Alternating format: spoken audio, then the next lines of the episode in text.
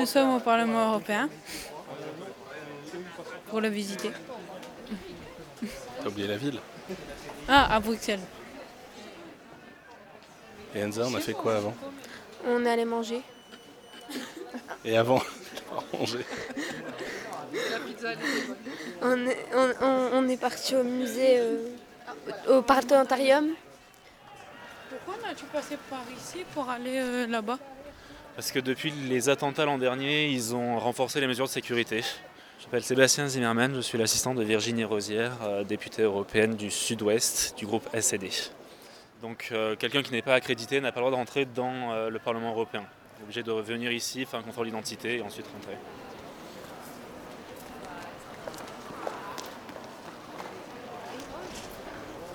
Ce groupe avec moi, Vous avez une le- pièce d'identité pour ils chacun ont tous d'entre le eux. badge. Vous avez le sticker Voilà, merci, s'il vous plaît.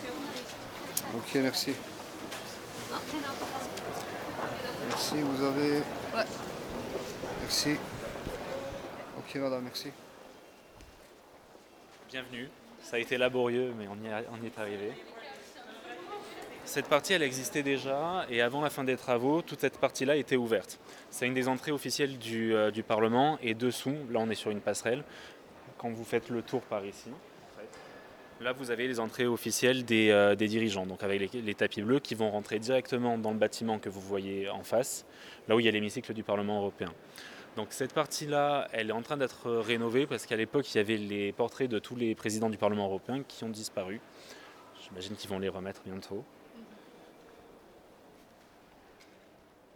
Là, c'est Confluence qui est la, sculpture emblématique du Parlement européen et qui représente en fait euh, les équilibres entre les différents États. Donc si vous vous approchez et qu'en fait vous touchez à un endroit, quelque part ailleurs, ça peut être n'importe où. Euh, là, vous voyez, c'est là-haut, un peu à gauche.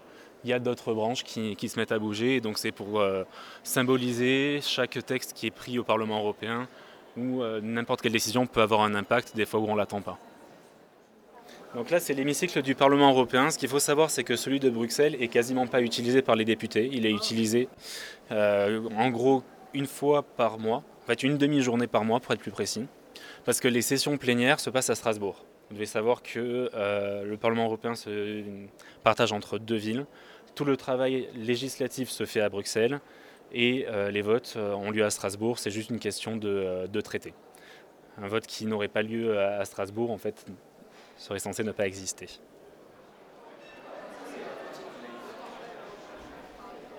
Alors c'est ça la cantine du Parlement?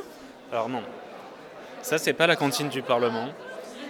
Là, je vous, je vous y emmène parce que c'est un des lieux emblématiques du Parlement européen qui s'appelle le Mickey Mouse Bar.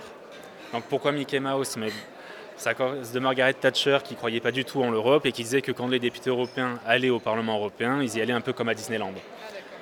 Comme on reste en Belgique, on a beaucoup d'humour. Vous voyez que les sièges ressemblent un peu aux têtes de Mickey si vous vous mettez en face. Et c'est là que se font la plupart des rendez-vous avec les lobbyistes.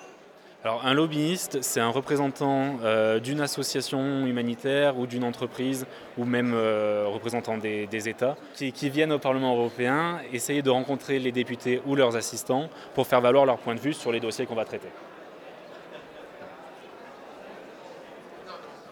Il y a beaucoup de choses qui se on vient ici et on les a. Oui, enfin la plupart du temps c'est les lobbyistes qui essaient de nous avoir parce que nous on n'en a pas be- tant besoin que ça. C'est quoi ce qu'il y a ici? Donc là, c'est le studio de tournage du Parlement européen qui est mis à disposition euh, de tous les médias qui voudraient venir organiser des débats, des interviews euh, au sein du Parlement européen.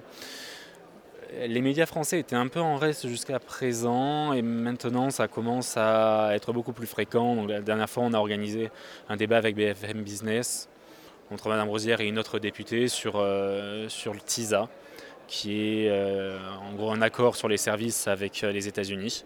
Donc voilà, Madame Rosière a, a débattu sur ce, sur ce plateau-là. Là, c'est les euh, boîtes aux lettres pour tous les députés, mais en fait, elles sont plus à l'usage des lobbyistes. Vous avez tous les députés qui sont euh, classés par ordre alphabétique, et ce qui nous permet de récupérer le courrier, en sachant qu'on a aussi des boîtes aux lettres à l'étage qui sont beaucoup plus utilisées que, que celles-ci.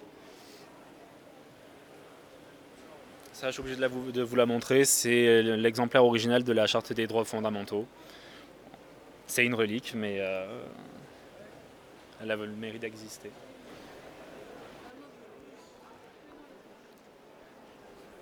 Je vous le montre pour vous montrer un peu euh, comment fonctionne le Parlement européen. Donc, au zéro, c'est l'équivalent de, euh, de notre rue principale, là où il va y avoir un commerce, une presse, un coiffeur, des banques, pour que à la fois les députés, mais aussi les assistants, parce qu'en Belgique, les commerces euh, ferment relativement tôt, puissent quand même pouvoir faire quelques démarches administratives, etc.